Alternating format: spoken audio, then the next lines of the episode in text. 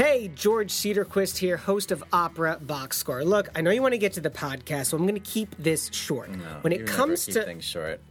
Go on. I'm five five. helping Oliver. When it comes to opera, we're the only ones bringing you everything you need to know about the art form, the people, and the stories every damn week. and you always pronounce them so well. Check it out. Five bucks buys an ad on social media, ten bucks covers our website for a month, and twenty bucks makes a hundred lapel pins. So there are like maybe a hundred people in this world that have a lapel pin. So we want to double that number. Seriously, Right. 20 bucks. That's less than what Oliver spends each week on light bodied red wines, whatever they are. Like Gamay, you know, like a Cru Beaujolais, you know. Don't think you can give?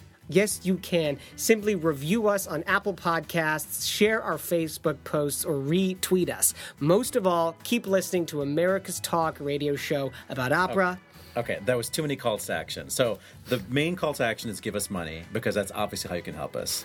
The other thing you can do is review us on iTunes. Is that what you said? So if you don't feel like giving us money and you don't feel like spending precious time typing, what you can do is just click that share button when you see our post on Facebook. And you could like our page, actually. If you like our page, that helps us get to more people because Facebook is evil and it basically helps us see your friends. Most of all, keep listening to America's Talk radio show about opera. Enjoy the podcast. And retweet because Toby loves that. Enjoy the podcast. Live from Chicago, you're listening to Opera Box Score. Let's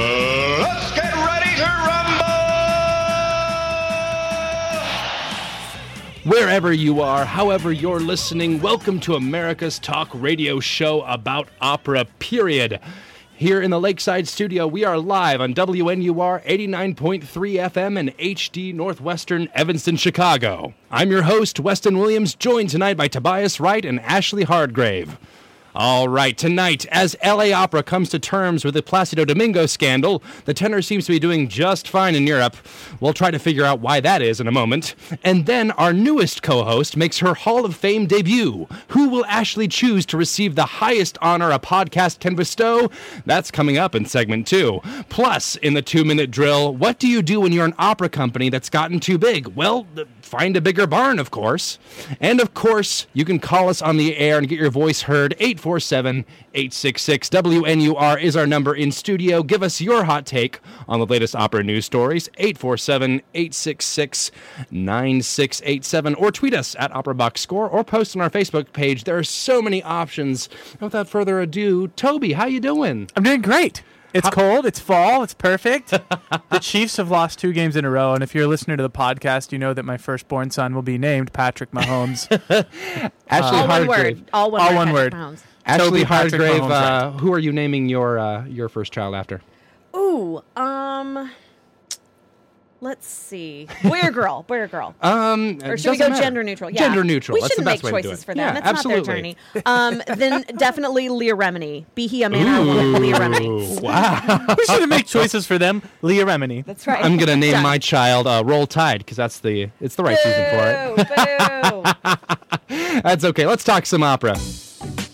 Chalk Talk on Opera Box Score. That's what you're listening to. Opera Box Score 89.3 FM, Evanston, Chicago. All right. So, after Placido Domingo's resignation as general director of LA Opera earlier this month, the company announced that it has no plans to replace him. Instead, they're going to be consolidating his duties under the company president and chief executive, Christopher Koelsch, which I hope I'm pronouncing correctly. Um, so, this is kind of an interesting move, I think, uh, because uh, obviously Placido Domingo is persona non grata, at least here in the states, uh, as far as you know, uh, having appearances, um, and so it made sense that he would be kind of forced out, gently encouraged to leave, as it were.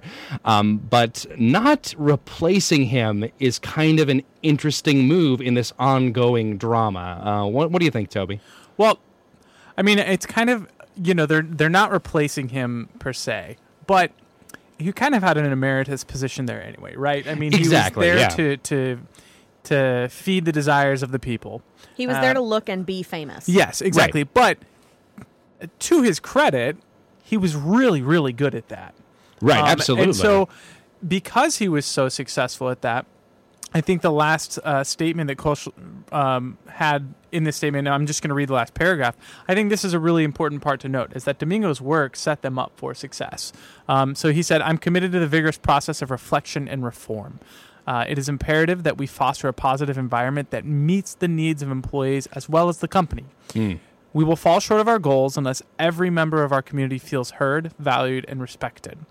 I'm committed to ensuring that they do. And so, what's really cool and I think is important here is he acknowledges the health of the organization in his statement and says, We're in a position to move forward without Domingo. And we're in a, uh, a, a position to move forward without Domingo because of what this company has been for the last decade plus, and that is forward thinking, creative, and advantageous in who they've engaged in Los Angeles and the surrounding Southern California area. And because of that, it's a really healthy organization. And he notes that as well.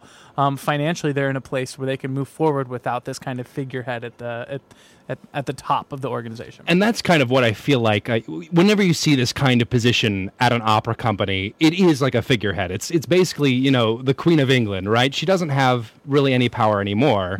Um, but uh, although I think Mm-hmm. You with be Domingo is probably a little bit more. the Queen might be listening. the Queen is a big fan of our podcast. Girl, you know she subscribed. because- but I, I do think that this is a very much a sort of a remnant of that uh, 20th century diva and divo uh, uh, sort of culture where uh, you did have a lot more of these stars that would fill up a house regardless of the quality of the uh, performance frankly Sure. And and so maybe this is an opportunity for again an opportunity an ah There it hey, and that's our show. Ba-da-ba-ba-da-ba. um, but it's an opportunity for LA Opera to say, all right, cool. You know, that is kind of an antiquated way to go about things is finding a super famous person. Now, a super famous person to be at the head of your organization to get other people involved. That that's what Domingo Right. was there for, was to get other people involved. Well, those people are already involved and invested. And I'm talking about people with money, people who have financial backing, and that's what, you know, working in a nonprofit arts uh, organization is all, all about fundraising no, I- baby I, I mean it, it is true. Unfortunately, you know the American model is that we don't survive without our fundraisers, and so because those people are now already so heavily invested, um, and I think since this show, since Opera Box Score started, um, their budget has grown. I I, I want to say in the last four or five years, it's nearly doubled in its entirety. It's been pretty dramatic. if only the, the same was true of our budget here at opera box Hey, we're we're getting there. If you want to fly us to your festival and have us go and review, we will do it. Will I do it. will be there. And now that you now that you've got a, a lady in the cast, I mean, now we're even more diverse than we Oh, were. we are before. so diverse now. We are so diverse. thank you ashley thanks You're welcome. Um, but so it's a chance for LA to be now even more forward thinking and set a bigger Right. precedent and say that it's not star power that's going to be um, what drives this organization to success. It's going to be our community at large. and I think these kinds of positions, I, I, I, I mean, it's hard for me to say, oh, uh, take this venerable opera singer and you know, take them away from the organization. I don't think that that's necessarily the solution in this case, but I do think we should phase phase these out because it's one thing to say, uh, all right, uh, Mr. Domingo, you're not going to be in the performances that you were supposed to be in this season, um, but it's another thing to have to extricate them from the sort of the fabric of the PR network around it.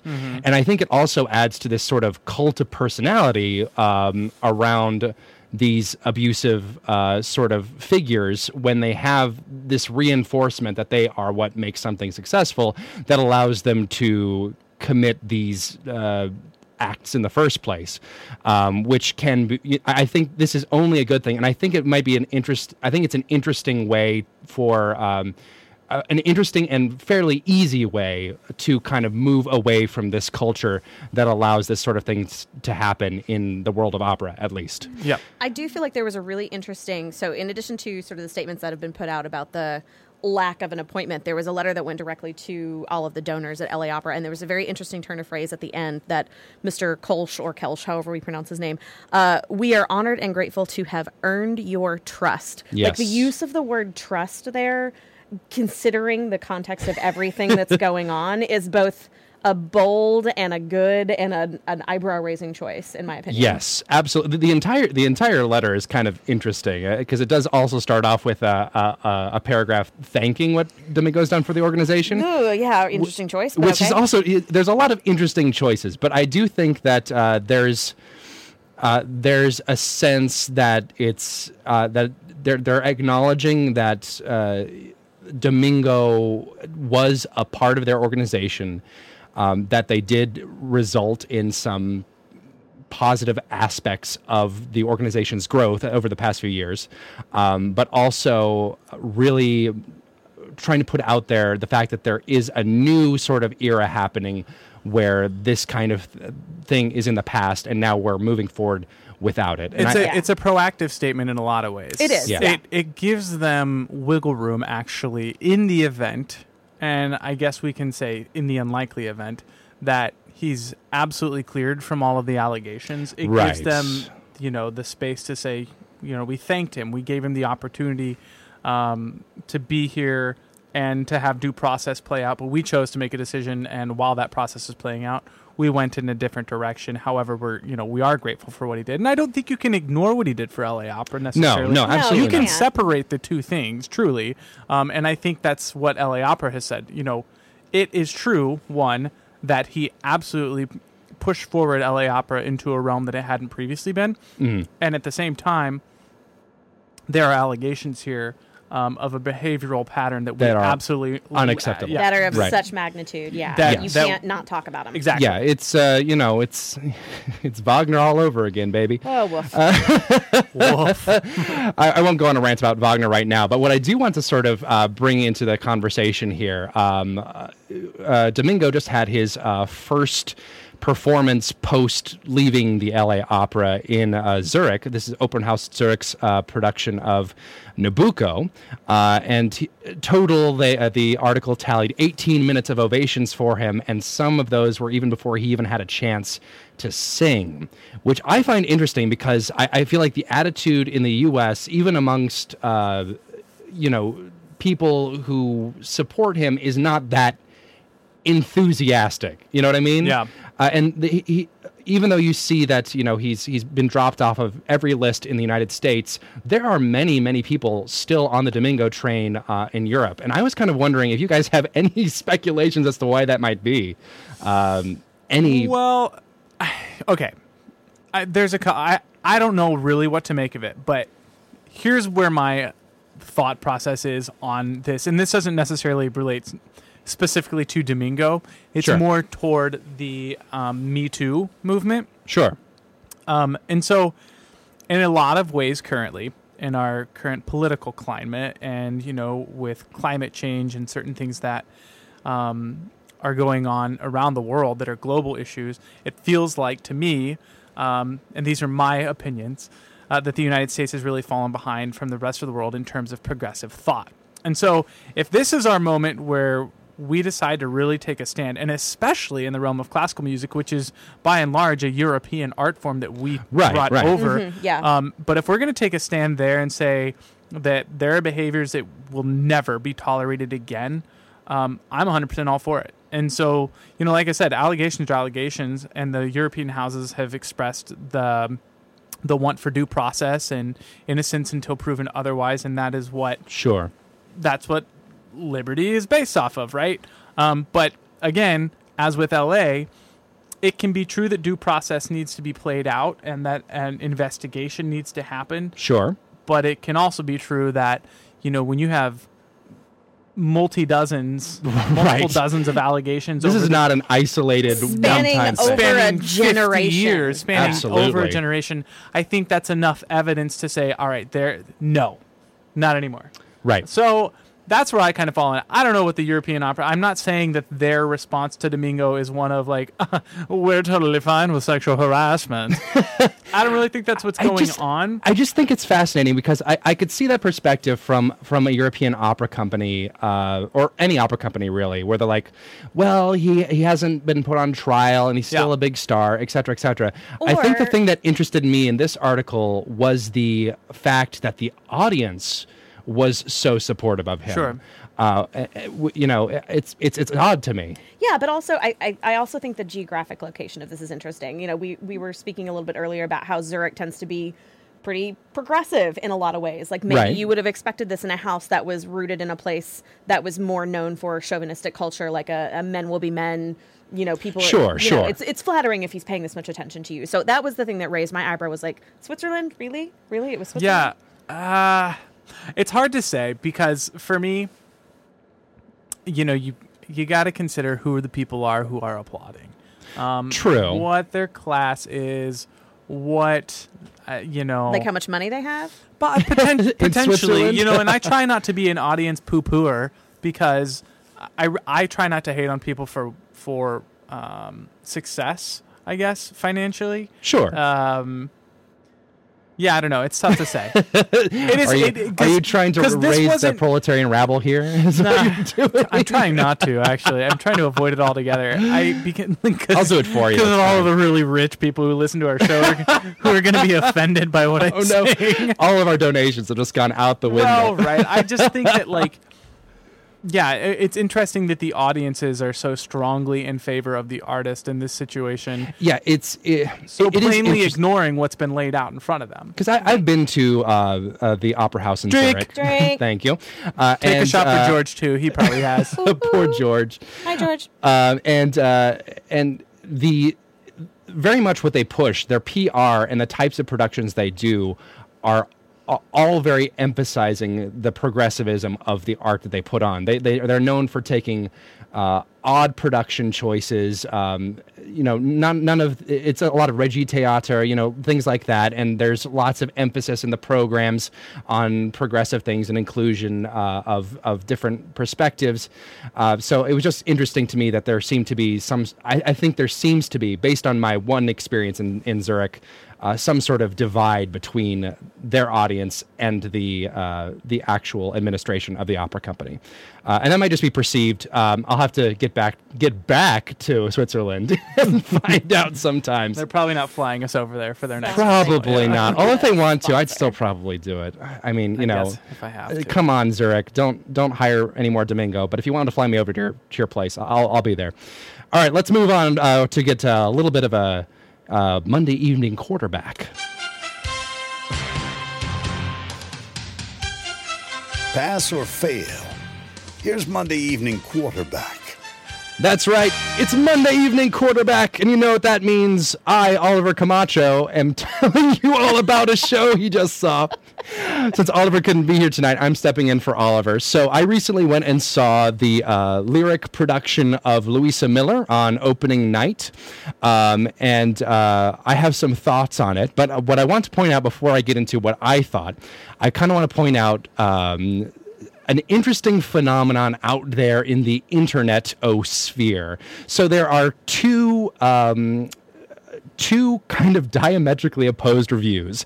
There's one in the Chicago Tribune, um, which is very much a uh, it's a, an absolutely glowing review, uh, and then there's one in Chicago Classical Review, which is a big sort of uh, local uh, outfit, uh, which is. I, a scathing review, uh, and I think um, you guys both glanced over it, um, uh, both of them, but it, it is impressive how different these reviews are. It kind of is. Like, and did they see the same show? Yeah, absolutely. Yeah, it, it- you know, and it's kind of weird because as someone who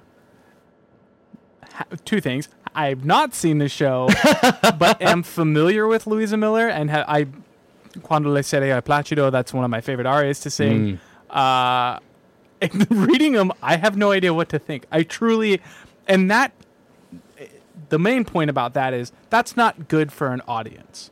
That's not good for an audience looking to be Right. informed. Um, so I'm not sure. I, obviously, they're at odds.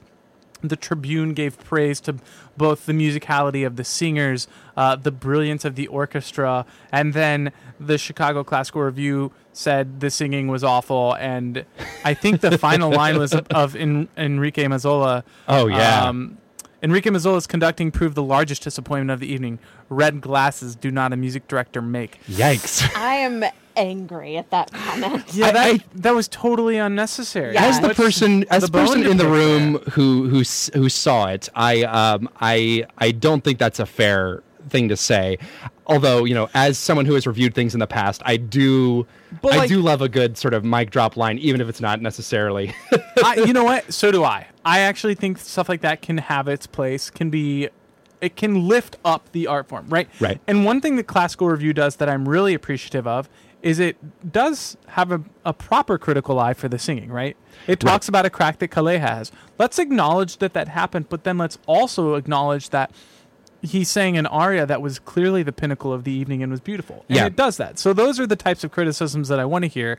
Um, but that felt oddly personal. And then the, the Tribune was just a fluff piece. the, the tribune was absolutely a fluff piece uh, i should say at this so point can I ask you this Yes. before our segment time is up?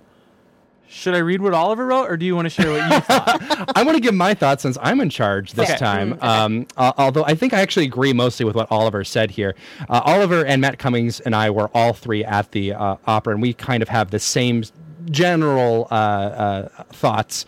Um, I, I think the big thing, um, the big thing that you have to understand was that the first act was rough. Um, I don't think there were very few singers that kind of came away unscathed for whatever reason, whether it was being slightly out of sync, whether it was that uh, voice crack, or or just you know, I think it was just opening night nerves mostly. Because acts two and three were pretty solid. Uh, uh, I have to, I want to point out. Um, uh, uh, Solomon Howard playing the role of Wurm. He's a he's brand new lyric debut. He was fantastic, amazing debut.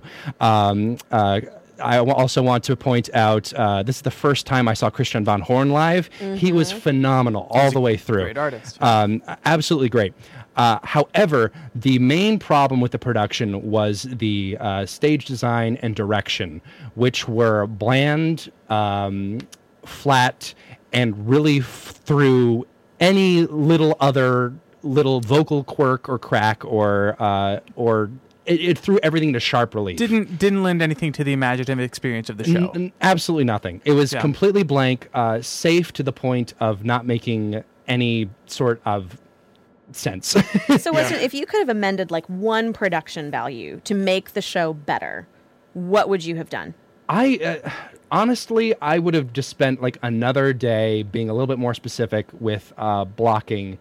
Um, there, there, there was only one good directorial blocking choice, and it was the final image of the opera when the tenor and the soprano are, Yeah. are lying dead, and the two fathers come to their bodies, well, and then spoiler. they spoilers. If somebody dies in opera, go on, film at 11. uh, both of the fathers, Quinn Kelsey and uh, Christian Van Horn, uh, go over their respective uh, stage uh, uh, offspring, and I love uh, both those singers uh, so much. And they they look up at each other and make eye contact, and it really sent chills down my spine. It really wanna- it really said to me this opera, and I think actually the Tribune article actually did say this, um, where. Uh, it made some comment about the the style of the time, early Verdi not being super conducive to high dramaticism, Mm-hmm. but a a moment like that, I feel, proves that you can find really interesting ways to stage something, even if it's not immediately obvious. I want to just read a quick excerpt excerpt of From what Oliver? um, from Yeah. Oliver, and he's Absolutely. talking about uh, the three principals, uh, Stoyanova, Calleja, and Quinn Kelsey. Um, and he said, "I really wanted to like this show, and I kept trying to make excuses for the three principals uh, in my head. Um, each had their glorious moments of singing, but they were just that moments. Hmm. Occasionally, entire pages of the score, though hardly entire scenes. And his mini review for the show um, is that it gets off to a slow start." But Verdi's genius shines through, and a singer like Stoyanova, who seems to value intonation above everything else, comes in real handy for the show-stopping a cappella quartet, which is it was that was moment of music. that was a, a legitimately It's hard to mess phenomenal that piece. one up. It's been so long since I've seen uh, Luisa Miller, and I think that was the highlight for me. The last time I saw this piece, I was literally in elementary school, uh, which tells you a lot about my life and Little what Weston I at Luisa Miller. yeah, that do. A tells us little a baby lot. Luisa Miller, um, but overall, I would say that um, vocally, it was uh, an impressive show, um, uh, minus the few bobbles in Act One, uh, with a dull production that really dragged it down. But still, I think worth seeing if you are interested at all in early Verdi. Yeah. Oh, um, absolutely. and I think it's definitely one to keep an eye on since uh, Mazzola, Enrique Mazzola, is going to be the new uh, music director starting next year, and uh, he specializes in early Verdi. So it's a, it's a good sort of. Um, it- it's an interesting debut for him, and I wish it had gone a little bit better for his sake. Um, and without further ado, we got to move on. Uh, we got to move on to the next segment. Ashley is bringing in a new inductee to the hallowed halls of the Opera Box Score Hall of Fame. That's next only on America's talk radio show about opera on WNUR 89.3 FM and HD Northwestern Evanston, Chicago. Live from Chicago, you're listening to Opera Box Score. More right after this. Support for Opera Box Score is provided by VisitPhilly.com. Looking for a deal when you visit Philadelphia? The Visit Philly Overnight Hotel Package has great perks that make it easy to come and explore the city of brotherly A brotherly lot of love. people think that Toby and I enjoyed some brotherly love on our trip. Are you telling me you didn't? Um, you know, we had sort of manly, just like Oh, okay, dis- okay. nice distance. We had two separate beds. Left some Thank room you- for Jesus. Thank you, uh, Visit Philly, for providing us with a room that had two beds on it. So, Oh, very nice. Book the Visit Philly overnight hotel package for a fall getaway and get overnight accommodations as well as free hotel parking and awesome seasonal perks worth hundreds of dollars. So this package uh, apparently it pays for itself. It's That the- makes sense. perks are hundreds of dollars. So I, I can't yeah. conceive of spending anything that's more Yeah. than 50 so I took a plane, so I didn't drive. But I guess what you could do if you wanted to waste your money is fly to Philadelphia, rent a car at the airport, Yep. and then park it for free. Oh, yeah. Yeah, nice. So you're saving money by These are great cars. travel hacks. Yes, exactly. Start your adventure with free tickets to the National Constitution Center and the Museum of the American Revolution. The rest is just steps away. Perfect for opera fans. The Revolution Museum. I, I'd watch that I don't think there's an opera museum, but apparently there's. What about Hamilton? There's a place called Victor, which I didn't go to, but maybe it's like a restaurant where they sing or something like that. I didn't make it. Somebody oh. recommended that I go there. I didn't. I'm so sorry. Well, it- maybe you need this package. But I did go to Alice Pizza, which is fantastic. It's right by the Academy. It's like Roman style pizza where you buy it by the weight. I think we have one of those places here in Chicago. But really great flavors. They even have non dairy pizza over there. And uh, yeah, they just weigh your pizza and they heat it up for you. And you have a glass of wine. You sit on the, uh, the on the patio, and it's a delight. Well, speaking of pizza, the Visit Philly overnight hotel package includes a restaurant card that gives you $25 towards select restaurants in Iron Chef Jose Garcia's restaurant group, the Garces Group. Jose Garces. Garces's, Yeah. Jose Garces's restaurant group, the Garces Group. The Garces Group, yes. The Garces Group. Great. Plus, you can ride the Flash bus, that's Flash with a PH, yes. obviously, for an easy way to get to historical attractions and cultural institutions anytime for free. I did not ride the flash bus. I Ubered everywhere, and I had a great time oh, talking to Oh, ooh Uber la drivers. la. No, no. I mean, I'm not. I don't roll like that in Chicago. You but- saying you're too good for this package? I want to meet people. Actually, my last Uber driver gave me his personal phone number Wow. because he says the next time I come to Philadelphia, I have a friend in Philly. Aw. I know, and I don't even think he was coming on to me. He was married. You could have made friends with the Flash bus driver that way. probably. For more details, go to visitphilly.com and find the Visit Philly overnight hotel package on the Plan Your Trip tab. Just click, show up, and wander. Thank you. Visit Philly.com.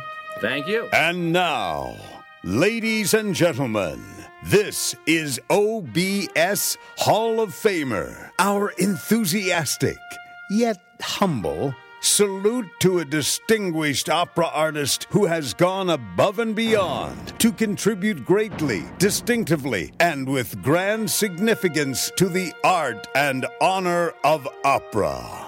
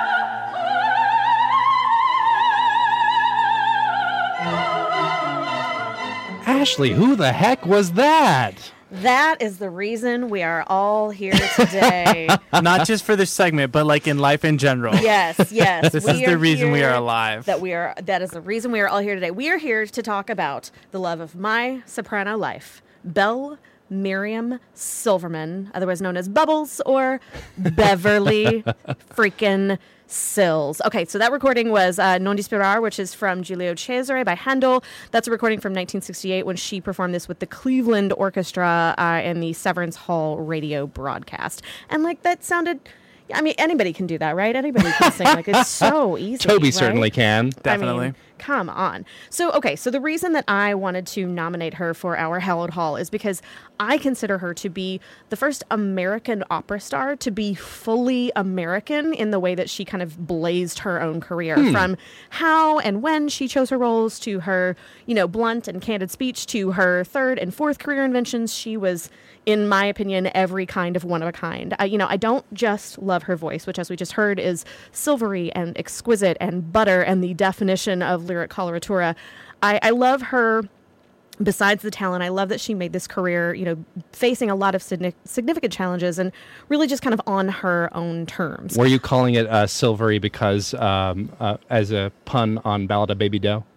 Uh, well, that's pretty specific, but sure, why not? Um, yeah, no, I mean, definitely. You'll, guys, listeners, you'll get that in a second. Um, so, um, yeah, so to really get into sort of the the how and the why of of how much I love Beverly Sills and why I came to her is you got to have a two minute origin story on yours truly, Ashley Hargrave. Um, so my uh, my first music teachers were in order: my family, church, TV and the Motown record label. Um, I did not grow up with classical music in my house. Um, everything that I learned was Baptist hymns. It was listening to my mom teach piano lessons. It was quizzes on Four Tops lyrics from my dad, a very extensive Marvin Gaye and Diana Ross phase, and then whatever was playing on television. that is that's what I knew music was, and frankly, that's all that I knew music. Was. So you was. didn't go to Luisa Miller in elementary not, school like the rest of us? I did not join eight-year-old Weston at Luisa Miller. No, um, but around around the time that I was eight, we did get cable TV, and there was a channel called Arts and Entertainment, which was the original A and E before they just started showing Law and Order all the time. Right. Uh, and that is where I saw for the first time an orchestra. That is where I saw a conductor for the first time. I saw ballet, and most importantly, I saw reruns of. The Muppet Show, uh, which included a very specific episode with one Miss Beverly Sills. And she was making these sounds that I had only ever heard come out of one other person, and that was my grandmother. So my dad's mom was a novice singer, and she actually was invited to study in New York City at a conservatory in the 1940s. Uh, she was wickedly, wickedly talented, but she also at that time in the 40s already had two children and a husband, so she was basically relegated to the back row of the Baptist church in rural Arkansas where we grew up, you know, just kind of belting out just as I am, but with this gorgeous lyric soprano voice. And I'd never heard anybody that sounded like her before or since until I saw this episode of The Muppet Show and this beautiful woman in a white dress who was singing on television with pig puppets. So we cut to graduate school and I'm in conservatory. I studied music in undergrad, but to be fair, you know, I was originally going to go to law school, so I was just kind of enjoying undergrad and I wasn't really following the legacies of singers. Um, but by the time I got to conservatory and I was taking it seriously, I was told that I was going to be groomed as a lyric coloratura soprano. And I was given the task of going and researching a few singers, and one of them was Beverly Sills. Now, again, not knowing that much about the legacies of singers, I just went to the Harold Washington Library and started picking up CDs. And one of the albums that I saw was Beverly Sills, and I'm not kidding. I said out loud in the middle of the library, "It's that lady from the Muppet Show." um, so, like I said, you know, again, my my classical music education was kind of all over the place. Um, but it was really, you know, once I started to discover what she did and how beautiful it was and how effortless it was, I, I started to want to learn everything about her, not just the music that she was making, but kind of her life story and all of the things that kind of made her the human on top of the artist that she was. She obviously had the talent. She had this passion also to reach out to new types of audiences. She's one of the first people that really sort of sort of got the understanding that to make this art form popular in America, it was going to have to go past the houses in major cities. You were going to have to go out into, you know, places where they didn't have a Met, places where they didn't have, you know, a, a San Francisco or a lyric opera of Chicago. Uh, you know, she had a lot of really, you know, interesting challenges in the beginning of her career and a number of personal adversities that she had to move past. And she did it all with this beautiful style and grace. Um, one of the things that I really love about her was that she was really committed to being for lack of a better term, just American. You know, she was she was a first generation American. She didn't have an interest in going overseas to make her career. She really wanted to do it here to stay kind of close to her family and her family responsibilities. And so I thought it was really fitting that one of her first triumphs was this distinctly American opera that was really kind of the first famous one in the canon. It really became a calling card for her. I believe we have a little bit of that. I think we do. Let's take a little listen. What's the what's the opera? Uh, this is Douglas Moore's "The Ballad of Baby Doe." This is uh, I know people will will refer to some of the other Baby Doe arias, but my personal favorite, because I had to learn it and I sang it a whole bunch, uh, was the Silver aria for a silver voice lady.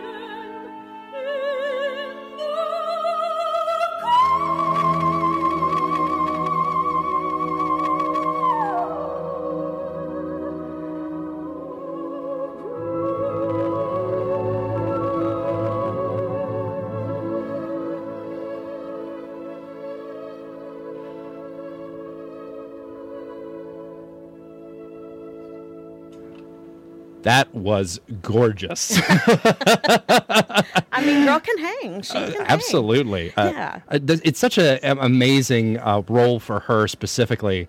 Uh, I feel like Baby Doe isn't done too much nowadays, uh, but she she so defined th- uh, that opera for me. You know, um, uh, that was one of the ones my dad was always a, such a huge fan of. He's a big uh, Sills head. I don't know what what what her Baby Sills Oh, fans call. TM. TM, TM. like We're that. keeping Sills Head. Yeah, that's ours now. That's it. We've coined it. Yes. TM. Yeah, th- I mean that aria in particular is just so. Um, you know, in a lot of ways, it's kind of reflective of indicative of kind of how she lived life. You know, because the text of this is, you know, we're, we're talking about, you know, Baby Doe and her relationship with Horace Tabor, who is this wealthy gold magnate, and and so the the the, the the currency of value at that time was gold. Mm-hmm. And she says in the beginning, gold is a fine thing. Like, yeah, that's totally great, but silver. Let's talk about silver. How it's mm-hmm. the the you know, it's the the metal of the moon. It's the core of dreams. And so, in a lot of ways, Sills kind of did the same thing. It's like, yeah, this is the you know, with her path to success. This is the way most people do it.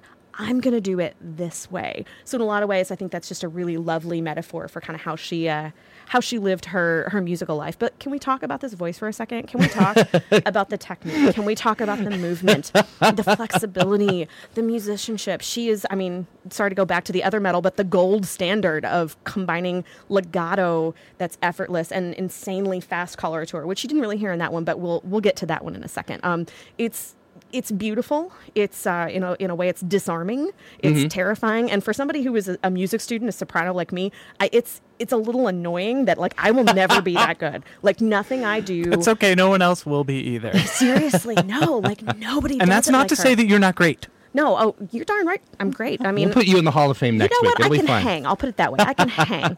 Um, I'm no sills. I'm no sills. I'm a huge sills head. Or what do we say? Sills. Sills head. Sills head. Yeah. so yeah, I mean, but it but it is. I mean, it's it's so beautiful. It's almost upsetting. Like you're almost mad that somebody has that kind of talent. It makes it sound so flippin' easy. Speaking of that talent and going to the other side of what her voice can do. Um, why don't we take a minute and let's look at uh, look a little more at the role that kind of made her more of an international star after she kind of made her her way in America. Um, let's hear a little bit more of Cleopatra in Handel's Giulio Cesare. This is the same concert in Cleveland uh, in 1968. This is the uh, da capo section of Da Tempeste, which is uh, it's a it's a barn burner. So buckle your seatbelts, kids.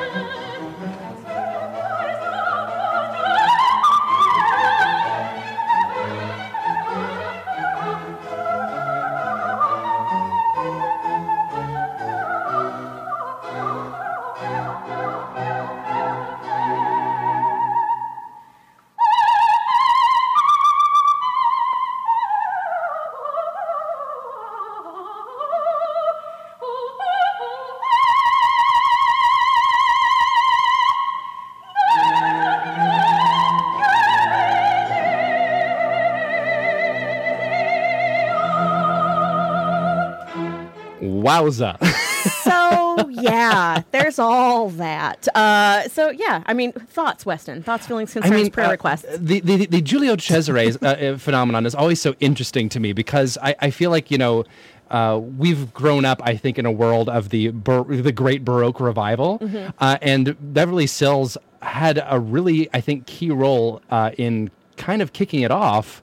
Um, even though she didn't do a lot with like period instruments or that sort of thing, uh, but the popularity of her Giulio Cesare and the way she just absolutely nails it is I, I think deserves a lot of the credit for the quality of baroque music we now enjoy here in the 21st century which is a weird sentence to say no, but uh, no, I think, you're, I think you're totally right about that though, because yeah, I mean, when when she first kind of came onto the scene, you know, bringing down houses with mm-hmm, this piece, mm-hmm. it wasn't as widely done as it is now. Exactly. So now we have a lot of young singers that you know have have grown up on these recordings, or at least in their conservatory lives, and have sort of taken bits and pieces of her ornamentation and and make them sound incredible. But she didn't have that. She didn't have a YouTube. She didn't have recordings to listen. You know, she was doing this all on her own, and it was again kind of harkens back to something I'll talk about in a second. Her her ability to grow as an improviser on stage was something that Hmm. was was really interesting. But yeah, so there, so there's all that. So yeah, clearly she's I mean, she's all right. She can sing. She's she can sing what else can She's- she do You know, the thing is, her her musicianship is only a fraction of what made her an absolute star of her time. You know, her her cover in 1971 of Time magazine that was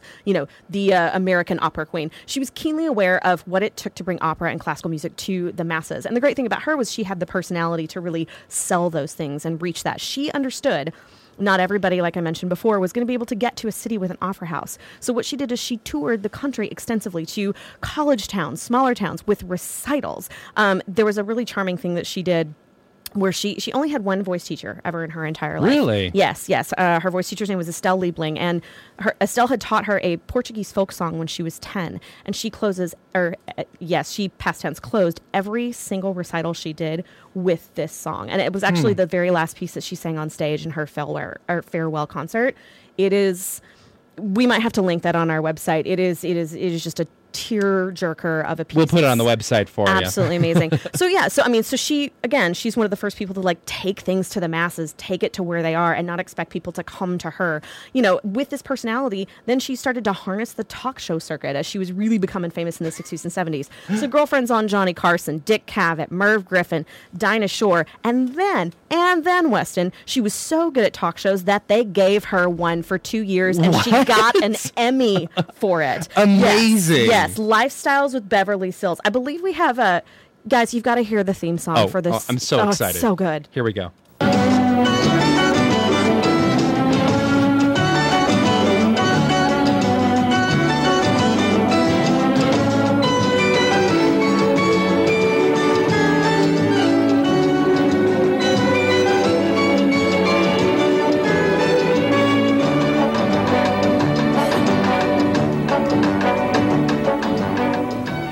I'm Beverly Sills, and welcome to Lifestyle. may i just say that is the platonic ideal of 70s talk show music right there I want that music to follow me everywhere. As soon as I leave my house in the morning, I just want that to be playing as like my under backing as I as I move on throughout my day. I just I want to be in like a cream colored silk blouse with like air blown hair. Oh my god, everything about it is so good.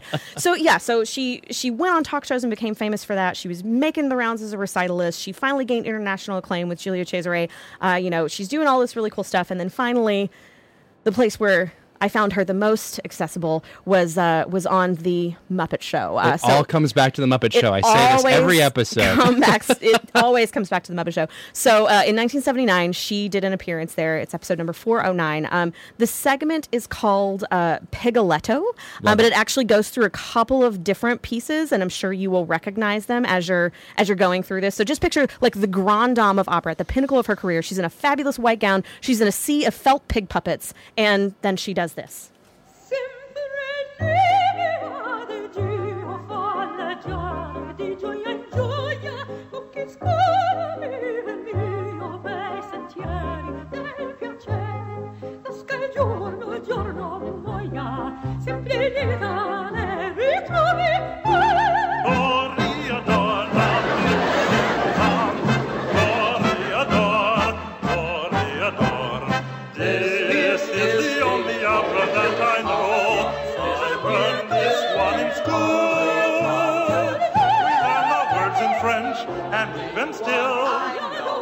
know what it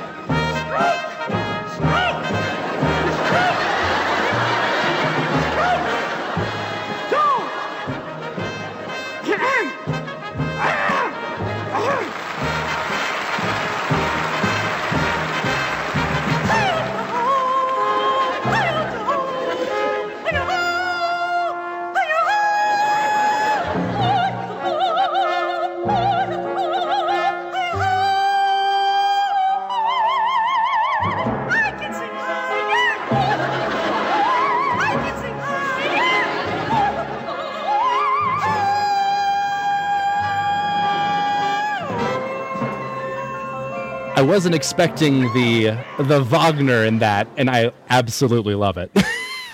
I mean, here's the thing though, is that like it would have been so easy for her to just kind of like phone it in and have and, and just be not taking it particularly seriously. She sounds incredible in mm-hmm. that clip. Mm-hmm. Not to put too fine a mm-hmm. point on it, but she goes whole hog as she does her duet ah, with like Miss Piggy. Ba-da-ba-ba-da-ba. um, yeah, no, I mean that's the thing that was so fascinating. I mean, and just imagine like you know seven year old Ashley just you know eyes as big as saucepans, just like who is to who the is this woman? She sounds like my grandma. No one else has sounded like this. And then cut to twenty some odd years later, and I'm like weeping in a Harold Washington library, remembering my grandma and this moment. And the, yeah, she's she's everything. She's fantastic. Um, so yeah, she's got this incredible talent. By the way, if you were going through the trajectory of those operas, you heard Traviata, you heard Carmen, you heard Aida and Valkyrie, and if we had kept going, you would have actually gotten to the Pigoletto section.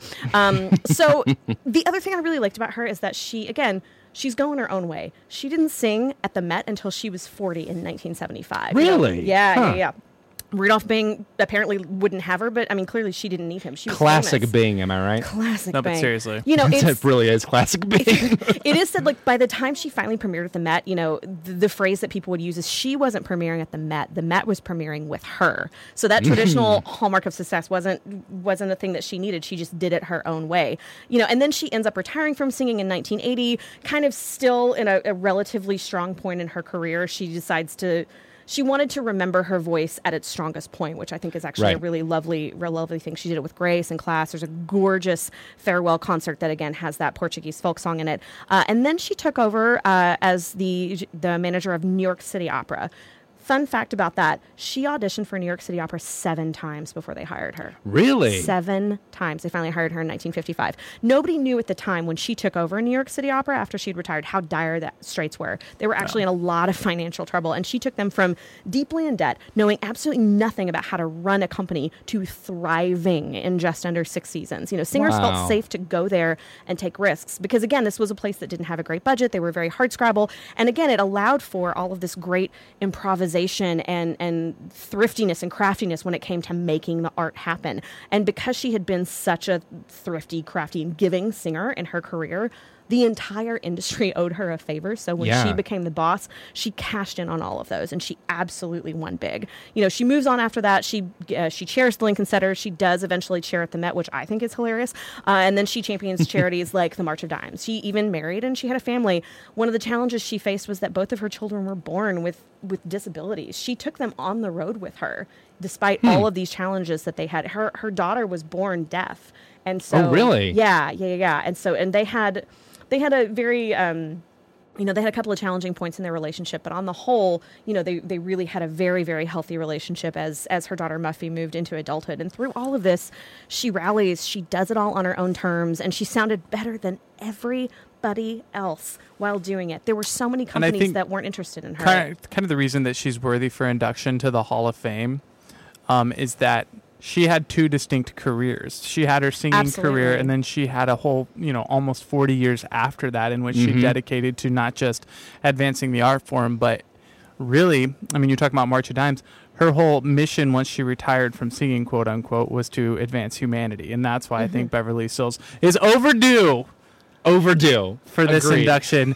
and in fact, Ashley, when you emailed us earlier and said that this was who you're going to do, I was like, wait, have we not already? Yeah, inducted had to Beverly dig through. Leave What it to kind the of- lady to come up with kind a good ignorant, idea. like negligence have we been putting on this show? This is why we needed Ashley this whole You time. needed a woman's touch this whole time. you know, uh, there's so many clips that I want to play for you, and we don't have time for all of them. There's Manon, there's Donna Anna, there's Rosalind, uh, there's Thais, there's ugh, so many. Um, but there's this really awesome interview, and again, we might.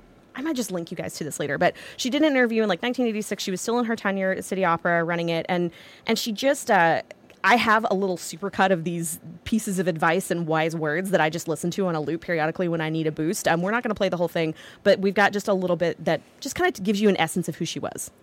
I don't take defeat. I just don't. I don't even acknowledge it. I won't be defeated. It's a, it's a way of life with me. I, I don't believe in the word. I simply don't believe there's anything that can't be accomplished if you stick with it. Live from Chicago, you're listening to Opera Box Score. More right after this. Want to get your voice heard on Opera Box Score? Listen to Opera Box Score live from Chicago, Monday nights at 9 p.m. Central from WNUR 89.3 FM, or, since sometimes you can't really get that station, by searching for WNUR on tunein.com, where you can stream the show in real time. Are you telling me I can call in during the show? If there's more than two people running the board, yes, you can. yeah, you can call in while we read the two minute drill, usually around 940. The number for that is 847 866 9687. We want to know your thoughts on the news of the week. You can also tweet us at Opera Box Score or message us on Facebook. We'll do our best to read your comment on the air, but please no thirst tweets at Toby, although I would understand if you did. Once again, call into Opera Box Score Mondays at 940 Central Time. The number, once again, 847 866 9687. This just in the two minute drill. All right, listen up. Here's everything you need to know that happened in Operaland over the past week. Jessye Norman's funeral proceedings took over her hometown of Augusta, Georgia last week as the city celebrated her contributions to music as an African American artist in a field often hostile to, hostile to what she represented. The street outside the Jessye Norman School for the Arts, which opened in 2003, was renamed the Jessye Norman Boulevard in her honor. Vermont's Barn Opera, which has been holding performances in, you guessed it, a barn since its inception, is moving on. Oh, don't worry, it's moving to a bigger barn. Here's a quote uh, We were selling out all of our performances and people weren't able to get tickets. That's Russ McColeman, who's the technical director. It became obvious we just needed a bigger venue. English National Opera has announced their plans to install Annilese Miskimmon, an opera director and administrator, as the new artistic director of the company starting next year. The announcement comes after the surprise reg- resignation of Daniel Kramer uh, earlier uh, this year, who had attracted criticism for the quality of ENO productions under his leadership. Uh, Marin or- uh, Orstak- um, excuse me, Orstavik, an opera critic who has been following Miksimen's work, uh, said that she has a talent for seeing what audiences will like and that she will uh, has a sense of what will be good artistically to try. Singer songwriter Ethan Davidson will be the new chairman of the board of directors at Michigan Opera Theater starting in November. He is currently the chairman of grants committee of the William Davidson Foundation as well as one of the directors of the Motown Museum. Radiohead's Jonny Greenwood is starting a classical recording label, and it's all thanks to the humble recorder. Greenwood told The Guardian, quote, I'll get to the venue early, seek out these rooms that smell of deep heat and jock straps, get out my recorder, play one of Telemann's canonic sonatas, and just be swamped in this flattering reverb. I have fantasies of putting demands on the writer. You know, instead of cocaine and call girls, hook me up with a really good amateur recorder group. That's a quote for you right there.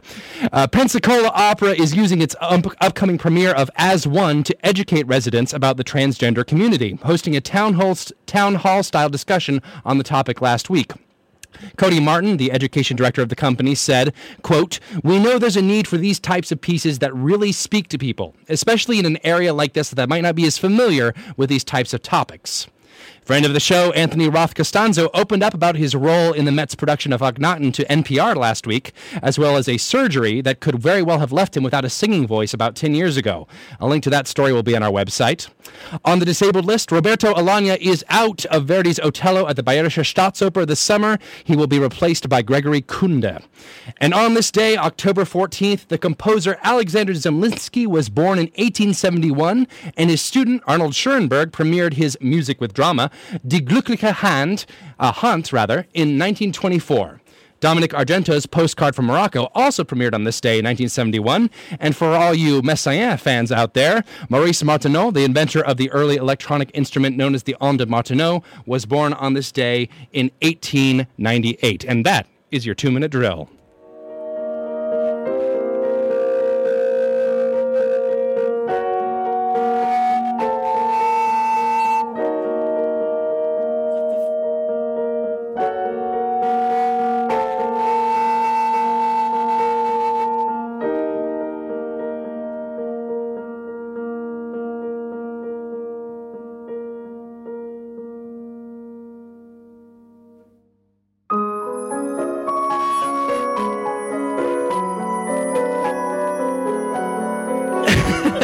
Everyone's making fun of me in the fired studio. now?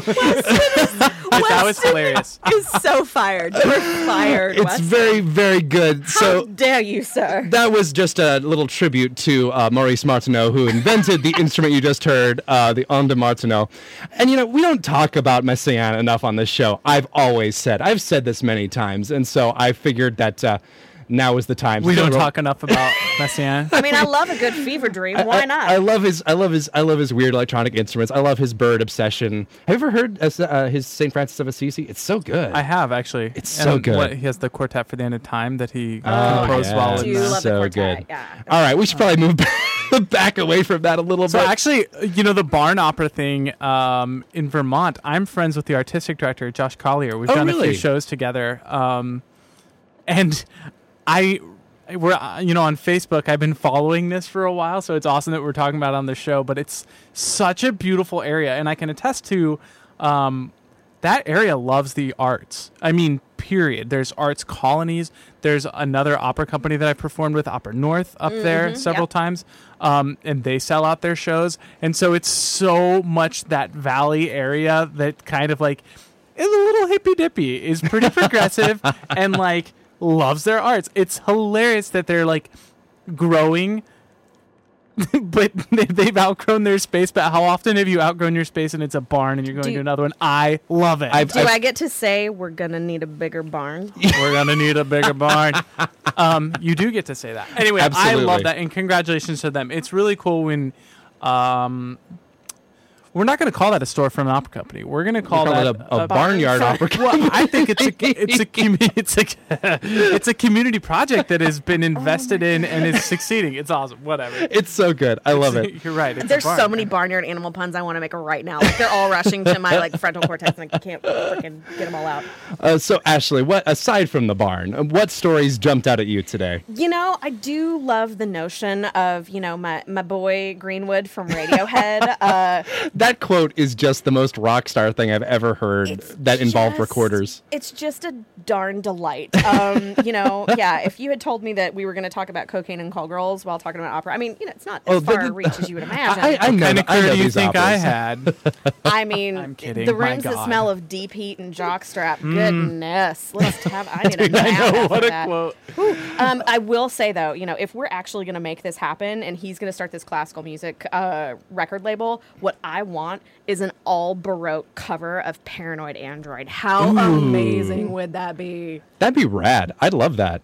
Uh, I- There's actually great covers of Radiohead music by some classical pianists. Christopher O'Riley is one that comes to mind. And Okay. he transcribes all of their music and it is stunning. It actually it worked the reverse for me. Christopher O'Riley as a classical pianist got me into Radiohead. Wow. Oh, I have- I have, Yeah. so many follow up questions for you off broadcast, but cool. Yeah, no, I definitely, that's, yeah, Paranoid Android is like my favorite Radiohead song. So I just want to hear it done with period instruments now. I think my sort of favorite story mean- for this week is uh, the uh, the Pensacola Opera story, because as one obviously is kind of you know continuing to take the opera world by storm, uh, and I think that. It's really kind of inspiring to see an opera company not just put on the opera and say, "Oh, this is a challenging, relevant work," but to really sort of you know back up the talk by giving a talk, so Yeah. to speak. Yeah. Because uh, I, I know that you know, as someone who works i uh, occasionally in the field of education related to uh, the arts and music and opera, it it, it can be hard sometimes to uh, really say, okay, what does this community need? Right. And uh, it's so neat to have an opera, not just the opera, but the entire opera company supporting these m- positive messages, these this this educational campaign to actually try to make the community better. Yeah. Um, which is not something that I think that is always accomplished by necessarily just putting on whatever opera you want. I couldn't agree more. And I think I don't want to speak out of turn, but Weston, where you're from, me personally, where I'm from, and Ashley, where you're from. Speaking Roll of like, Tide. Uh, right, but where we Go grew Hawks. up, I think you know sometimes um, the reason that there's not an openness or willingness to share and exchange thought is because there's misunderstanding. Absolutely. And I, I, so I couldn't agree with you more. I, a misunderstanding causes insecurity, and insecurity causes a shortness of thought and uh, they, uh, an unableness to exchange ideas. So just starting a conversation and saying, this is why this topic is important, I think is a brilliant move by Pensacola. In a town Absolutely. like Pensacola, like it, Yeah. that Yes. adds weight to this choice. Yeah. Excellent. Well, we got to wrap it up now. Good call. Bad call. On Opera Box Score. That's right. We got a good calls and bad calls. Who's got one for me? I got a good call. Good call to Broadway violinist Martin Agee for playing Bach, Handel, and Mozart for dogs that have been rescued from abuse. Amazing. Oh my god, the Well, footage, the photos are amazing. it's just sweet, sweet dogs that ha- are kind of coming down from trauma and they're listening to Mozart. Oh, It's- I love I'm, that. I'm dead. It's great. Oh, my heart. Uh, my good call is the fact that it is now for sure actually fall. I had my first pumpkin spice latte uh, this morning. I am good to go. I am wearing the sweaters. I'm all about those fall colors. And that is it for this week's edition of America's Talk Radio Show about opera. The general managers at WNUR are Henry Moscow and Somil Sangvi. Our announcer is Norm Woodell, who you, you can find at voxershorts.com. That's V O X E R S H O R T S dot com. Our theme song is Vodka Inferno, written and performed by the Diablo Swing Orchestra with opera statistics and on this day content from operabase.com.